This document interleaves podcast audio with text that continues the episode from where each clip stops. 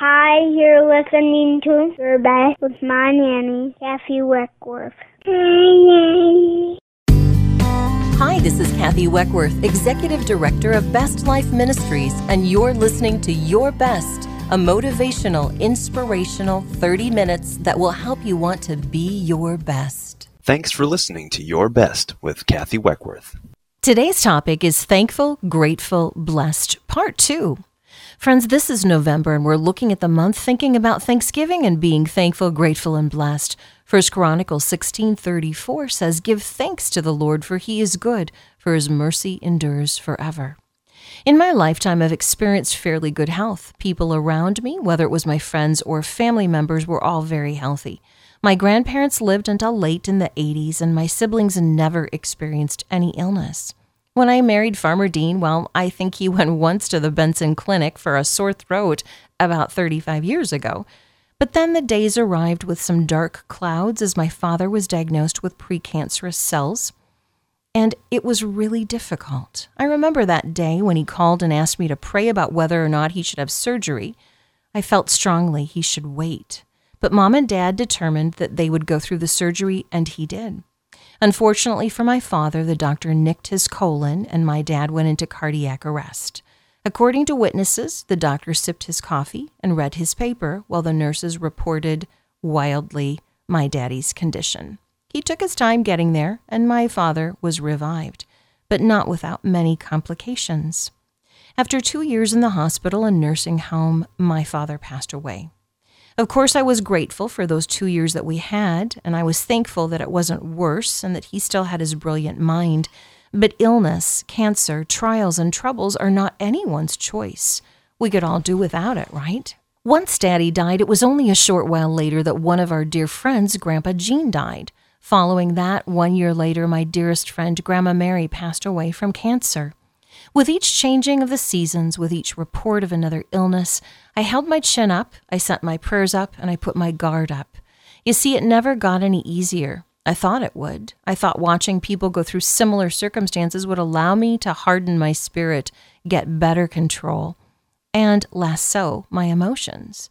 But instead, it taught me that going through trials, troubles, and illness is a learning curve each and every time. And in those learning moments, I learned to be grateful for crazy, wonderful things. Looking back at time with my dad, each time he called me, I pretended like it was my last call. I'd tell him all the things I could think of that I'd never remembered before to let him know. I was thankful. When Grandpa Gene died, I had gone over to see him two nights before that because Grandma Mary had made a fabulous dinner for us. We laughed, we chatted, we talked about Jesus. I was grateful.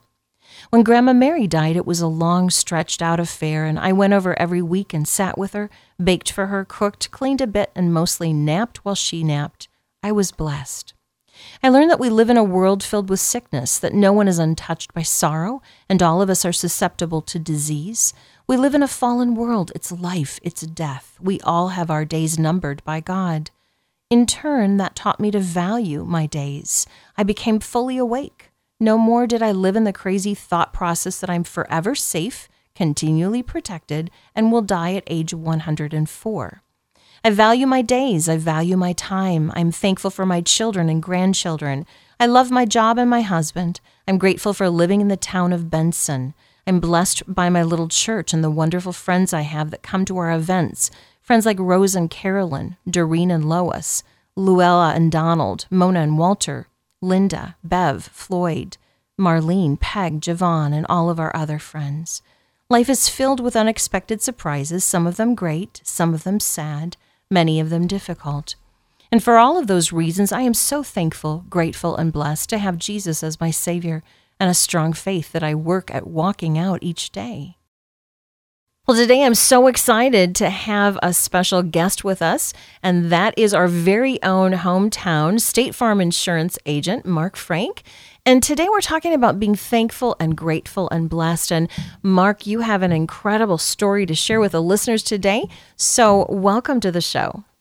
Thank you for having me. I appreciate your having me on. Oh, I love it. I love that you're here. So, Mark, tell us a little bit about what you've been through over the past couple of years with an illness. What's happened? Okay. Uh, I was diagnosed with acute lymphoblastic leukemia in early November 2013. This is the kind of leukemia that is normally found in children, but it's also very aggressive in a, a cancer in adults. Uh, a more difficult treatment also in adults than it is in kids. We decided to go to the Mayo Clinic for treatment. They put me on a chemo regimen.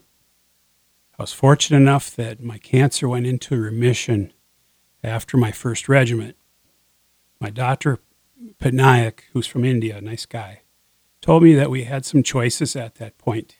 He said that he could give me a couple quality years if we just went with the straight chemo route, or I could try for a cure with a bone marrow transplant. But my quality of life would be affected. I could not use my own marrow. We had to use another person's marrow, what's called an allogenic transplant. My doctor was also very harsh in explaining to me the chances should I decide to go with the bone marrow transplant route. He said I'd have a 20% chance of dying the first year, a 30% chance of dying the second year, and a 50% chance of dying in the first five years. Wow. Yeah, he did not sound very optimistic. After our meeting, we went down the elevator, and I told my wife, Cindy, that she might as well start digging the hole because that's kind of how the predicament sounded. Hmm. I now know that he was really just doing his job, and he needed to tell me the truth and not pretend that this was going to be an easy fix or a fast fix. Yeah. Dr. Patnaik and I have actually grown to be very good friends. On occasion, I can even actually get a laugh out of him. That's good. Uh, I have great respect for him and actually all of the staff at the Mayo Clinic. They've been nothing but good in, in, in a very difficult job, mm, yeah. and they have to do it every day. And yet they do it with a smile on their faces. Hmm. Dr. Patnaik tells me he's working on a better cure. He's in research right now. And I do believe he will succeed. So, Mark, let me just quick interject something here. When you first found this out and they said this is a kind of disease that children get, was that a surprise to you? Did you have anything like this ever in, in family? Any kind of cancer or? Yes, my grandpa had leukemia. Uh, I never knew what type of leukemia he had. Okay. Uh, but they treated him and treated him and treated him, and, and he hung on for a couple years and wound up dying from it. Okay.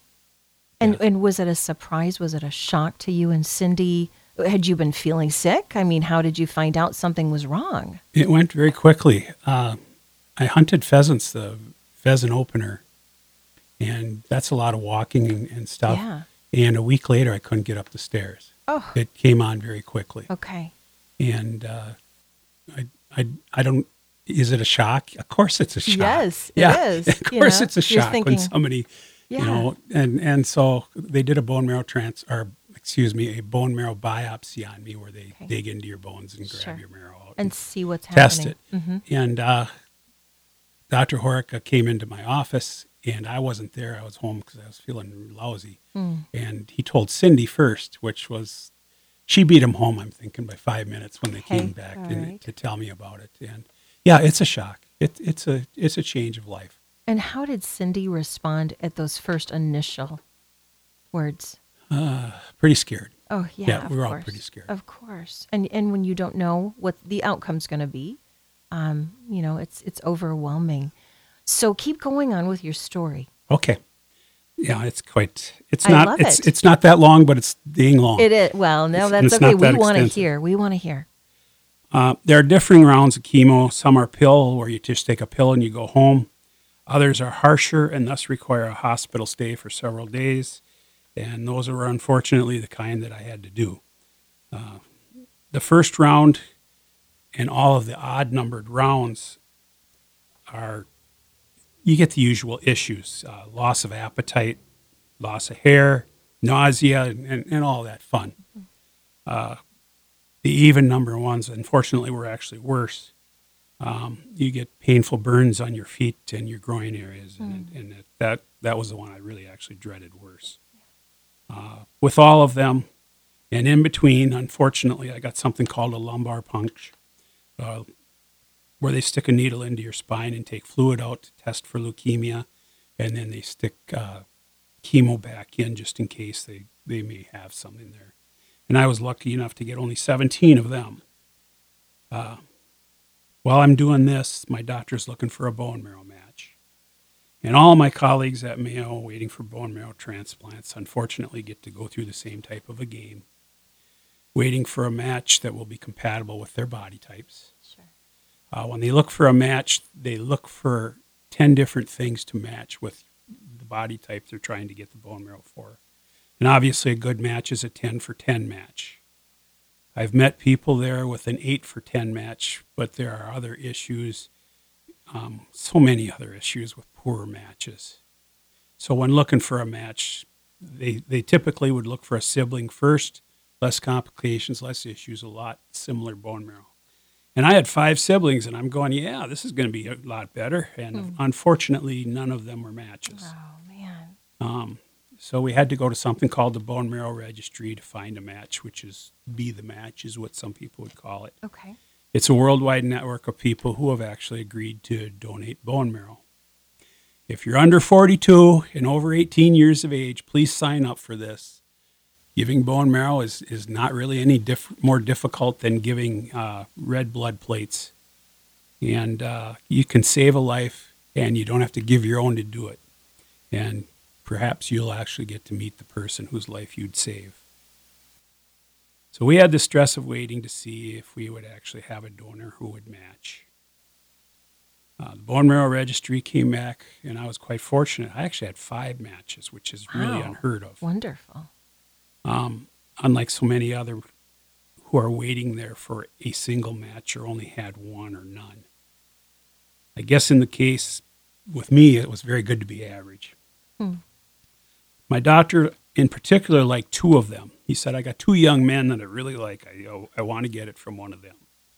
So they sent out a message asking for the first one potential donor if they would please consider donating. And of course, when they ask them, it's not a hi, what you want to donate. It's a Yeah. you could have this side effect, you could have that side effect, Sure. you could have this, that, and the other. They get and so they kind of scare them. Yeah. And my first one came back and said no, which it, it is kind of scary. And though I had four other potential donors, for Cindy and I, this was very stressful because it meant, first of all, another round of chemo. And it also meant I was down to four donors now. And I, I, I sat back and I said, Oh, I see how it goes. They go to the show, they get the t shirt, they sign up for it, and then yeah. when the time comes to do it, then they get cold feet. Yeah, and I thought, I, oh my God, how many more times am I going to have to go through this before we're done? Um, probably being selfish myself on that, but I really wanted to live. Of course. Yeah. Of course, the next round of chemo was one of the harsh ones with the blisters.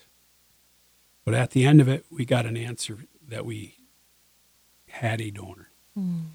Um, that he said yes, and he's a 29 year old male, and our prayers, of course, on that were answered. Wonderful.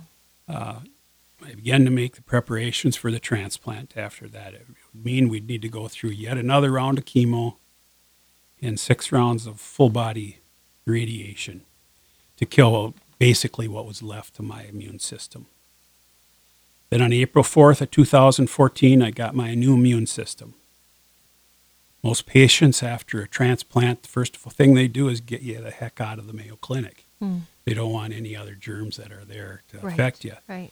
But you need to stay within eight minutes of there for the next 100 days, Okay. just in case there's a sudden change in, in the patient's condition. Sure. We were, we were fortunate. We didn't have to stay the full 100 days. I, I had it so much easier than so many. Good. What kills most bone marrow transplant recipients is really not the, the cancer or the disease they get, it's the cure. Hmm. Now, my immune system, until it hopefully settles down, was going to look to attack any part of me. Unlike a heart or kidney transplant, where the doctor needs to protect the new organ, my doctor would need to take steps to stop my immune system from attacking pretty much any part of me. It's called graft versus host disease, GVHD for short. It means weakening my new immune system so it doesn't attack my organs, which means, of course, reduced immune system, more sickness possibilities. Uh, yeah, it, means I need to obviously wash often, avoid sick people, no dust, no swimming, no dirt, no woodworking, no hunting, no children, no pets. That sounds dreadful, Mark. Sounds Yeah, uh, they basically it was, it was it was like, "Hi, Mark, what do you like to do?" You can't do any of that. Ugh, yeah, and you But- can't see people. You can't see your family. no, it, it, it's it's a very secluded time. Right. If retirement's like that, I think I'm going to work the rest of my life. There you go. Uh, I, I have issues with graft versus host. It still is there, and it will be an issue for the rest of my life, is what they tell me. Okay, So I want to tell you a little bit about my donor because I, I think it's important. sure. So when you get a donor and you have the transplant for the first year, you can't talk to them. What you can do is you can send letters to them, and provided both agree to get and receive letters, but you can't disclose any personal information, no names, no places, Hmm. nothing that would give away where you're from. That sounds tricky. Yeah, it- it's it's, it's actually kind of a, a game you get yeah. to play. Okay. uh, you, you get to put in as much information as you can without giving it away and Sure. having them block it out. A person at Be the Match, of course, reads your reads your message, blocks out the personal information, and then sends it on to the donor. My donor knew where I was from long before the year was up because his person that he deals with said, "Do you want me to send this on to Minnesota for you?" Oh, there so he go. knew where we were from, Sure. but Cindy and I did not know where he was from Okay. uh, we'd, we'd read his letters to us and guess where he was from. And the, the bone marrow was flown in from quite a ways away, so it, it, we knew he wasn't from the Midwest. After a year, we both agreed to allow each other to see the personal information and talk, contact each other. Hmm. I think their reason for holding it off for a year is the 20% of the people that die the first year Okay. obviously they're looking for some reason, someone to blame, Sure. Sure. and and they don't want to have that Of bone course, of recipient there for it. Yeah. And I don't blame them. I, I think it's a good rule. It gave us something to do in our spare time. Okay. It it turns out he's a young man, 29, from San Diego, California, and his name is Ian. And last year we actually go out, got to go out and, and visit with him and see, thank him personally, Wow. and meet his wife and his How now two children. Yeah, it was exciting. It was Oh. it was a To know that you're facing somebody who's given a part of themselves so that you can still be alive. Yeah, I have I his mean, how immune. I have his immune system. I have actually his DNA in my blood. Wow. right Do now. you feel a little bit like moving to, you know, a warmer weather now that winter's coming up? Did you get that in the DNA? One of the issues with my GVHD is it killed my tear ducts, tear eyes. Oh, I don't okay. do tears, All right. and so dry eyes is a real problem in, in the wintertime. Yeah, Of course, yes. yeah. So you bet it does. Yeah. Okay. I was thinking you needed me to come along and cry for you because I am really good at that, Mark. I'm a good crier. I don't. I just soon were tears of joy. okay. Uh, he's a lot of fun. He he doesn't like it when we thank him, even though we thank him quite a bit. Oh. And I like that kind of person. That's humble. Don't you think that's a Oh, humble person? He's, very humble. Yeah. He's, he's uh he fits in with our family so well. Mm. He says no big deal, and, and obviously it is a big deal. of for us. course. Um, and I and it was curious because you always wonder why'd you sign up for this? Why'd you do this? Why'd you do Mm-hmm. that? So when I asked him why he decided to be a donor, his answer obviously surprised all of us. He said he didn't remember ever signing up to be a donor, Wow. and yet this is his second. Our mine was his second Okay. request for blood don- or bone marrow. Really? Um, the first one he got down to the last week, and they said no, we, we're going to use another one instead. Uh, but with mine, he got to go to the complete unit. So Okay. So, Mark, let me just ask you a question. Let me shift this for a minute. Here, here you are at this hospital, you know, Mayo Clinic, and everybody around the world knows that Mayo Clinic's a good place to be, especially when you're sick. You've gone through all of this treatment. This young man has given you a second opportunity for life, unlike your grandpa, who didn't get to live very long. You said a couple years. So now you've gone out, you've met him, you feel that gratitude, that gratefulness what you know what was it like during that hard time um, where you and cindy were in rochester eight minutes away or within eight miles and you were away from family you were away from benson you have your business here which is state farm What was that like? Did it feel lonely? Was it scary? You know, I Cindy and I had always planned on going south in the wintertime when we retired Okay. for, for a period of time. Sure. And of course, so we're down in Rochester, and the circumstances are obviously different. Uh, but, and I always figured that she'd be the one that would say, I want to go back home. I'm sick and tired of going down south, you know? Yeah. Uh-uh. No. It was the opposite. It was I was so dang lonely. And, and again, the circumstances are different. Sure. Um, we were, she got me a different phone. I used to have the old flip top phones, and she got me one of the FaceTime phones so I could FaceTime my oh, family. that was good. And that was very good. It was very helpful. Mm. Um, these things, when they happen, are so hard on the caregiver, not necessarily the patient. Oh, I think you're right. I think it's as hard for both of you because, you know, you're trying to keep everything together, keep that person encouraged and cheered. But here's what I love about your story, Mark. I mean, we're from Benson, right? So everywhere you went, everybody was in it with you. Whether you ever knew it or not, everybody was in it. I would be in the grocery store, people would be talking about praying for Mark Frank. I would be at my Bible study. We have 20 little grandmas, and they would be out saying, Okay, my prayer request. We would go around the table. Everybody was you. That you were the prayer request. We were praying for you and cheerleading you on. And people were worried. People were scared. They were in it with you.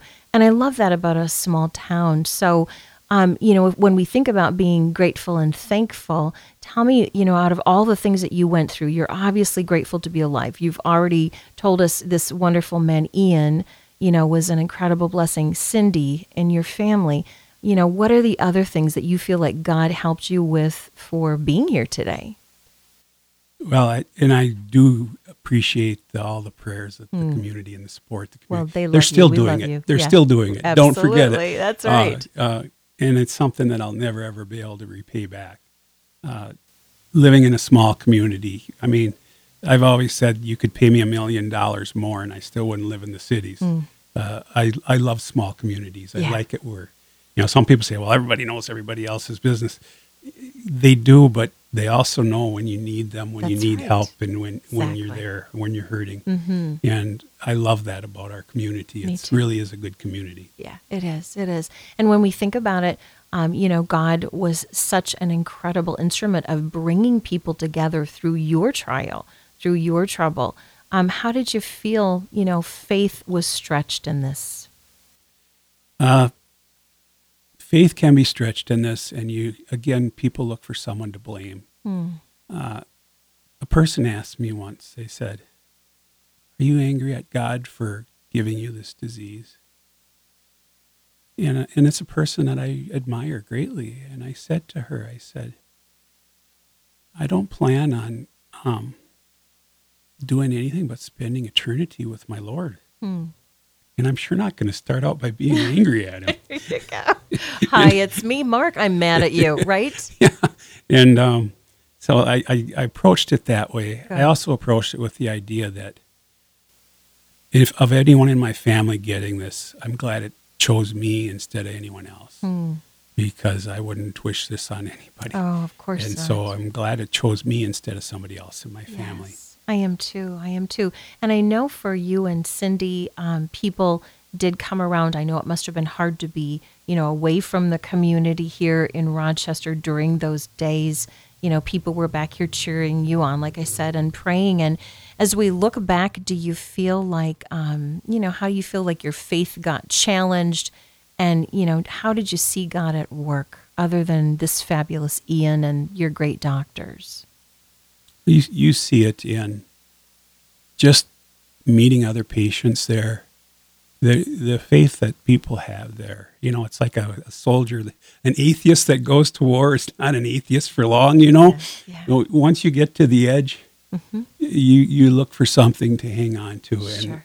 obviously, I had that long before I ever got to the edge, Yeah. so it makes it so much easier. Oh, Um, we, my family was able to avoid a lot of the stress because I have good health insurance and I've got good life insurance and disability insurance. I also had Nancy back at the office to watch that, so I didn't great. have that Yeah, concern. that's right. Yep. And and so all of them things played into making my my issue so much easier. Mm-hmm. Uh, you know, I, I, tur- I, I depend quite heavily on the Blessed Virgin Mary. I pray to her daily. Yeah. And, uh, you know, as long as I'm praying for something reasonable, she seldom disappoints. That's wonderful. Um, she doesn't give me what I want, but she certainly is good at giving me what I need. That's so great, Mark. And I'm so thankful for you that God brought you through this. And obviously, He had a reason for you still to be here. You've got a purpose.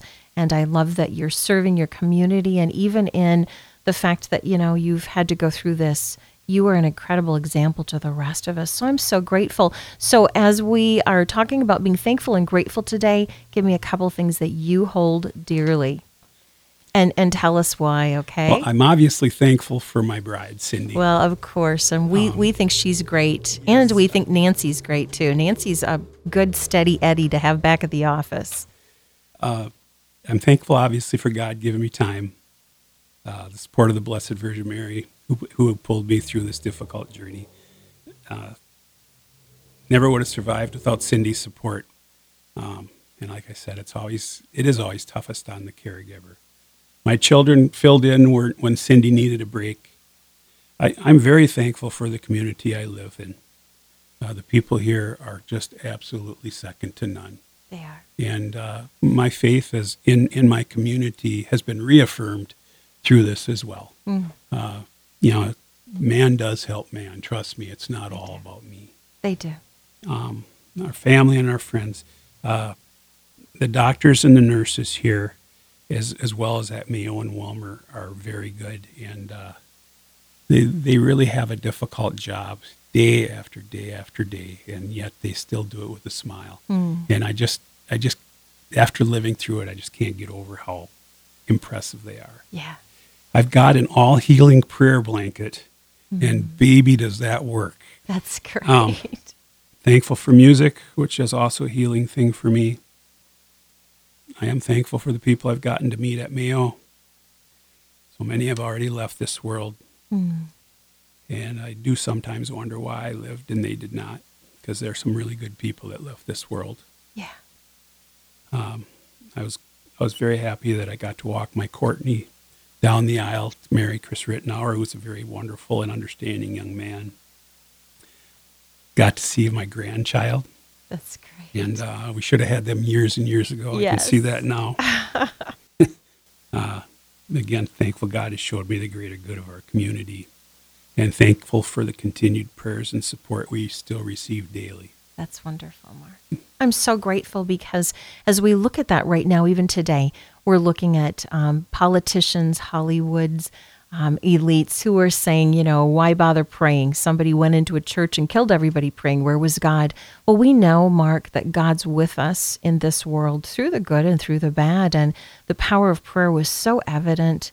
I'm so real watching people in our community pray for you. I loved people being so sincere and continuing the support of week after week. We've got to remember to pray for Mark. So I'm so grateful because you're an incredible example. I'm thankful for you, what you do for our community. Thankful that you're here today. So thanks for uh, being here. Happy Thanksgiving and blessings to you and Cindy and your family. Thank you for having me on your program. Bless you and the and the good works that you do for our community. Keep it up. As a little girl of 12, it was my job at church to put together the Thanksgiving service, and I'm still doing it some 40 years later. I've been working on preparation for the Benson Ecumenical Service that will be held at First Baptist right here in Benson on Wednesday, November 22nd at 7 p.m. But right now, I wanted to come up with something that was nice for all of us. And each year I like to gather scripture and songs and poetry and hymns in preparation for a heart that's thankful and grateful and blessed. So here's a lovely poem from Margaret Cagle called Let Us Be Thankful. The days are getting shorter, a chill is in the air. Many birds are flying south, we see them here and there. Strokes from God's paintbrush paint the autumn leaves in orange, red, and yellow hues into pretty patterns he weaves. The harvest has been reaped and has been safely gathered in. We're ready for Thanksgiving Day when we visit relatives and kin. We're thankful for our blessings which from our God overflowed. There are so many we can't count to us, our God hath bestowed. Listeners, one of the most important things for us is to remember that even in times where we feel like we can't find God, God is still right there. We need to be grateful for good health, for life, for what we have, because we never know when things will be different. Let me pray with you. Dear Jesus, thank you for the difficult days as well as the great ones. Thank you that you are with us through it all. Help us to remain faithful and trusting, strong and assured as we walk the path of life, no matter what it brings. In Jesus' name, amen. Friends, if you enjoy this podcast, subscribe to it on iTunes and please give us a favorable review so that other people can listen to the show and enjoy it as well. For more encouragement and hope, log on to our website at bestlifeministries.com. And for more information about me, you can log on to kathyweckworth.com. Hey, thanks for being with us today. And until next time, I encourage you to go out and be your best. best life,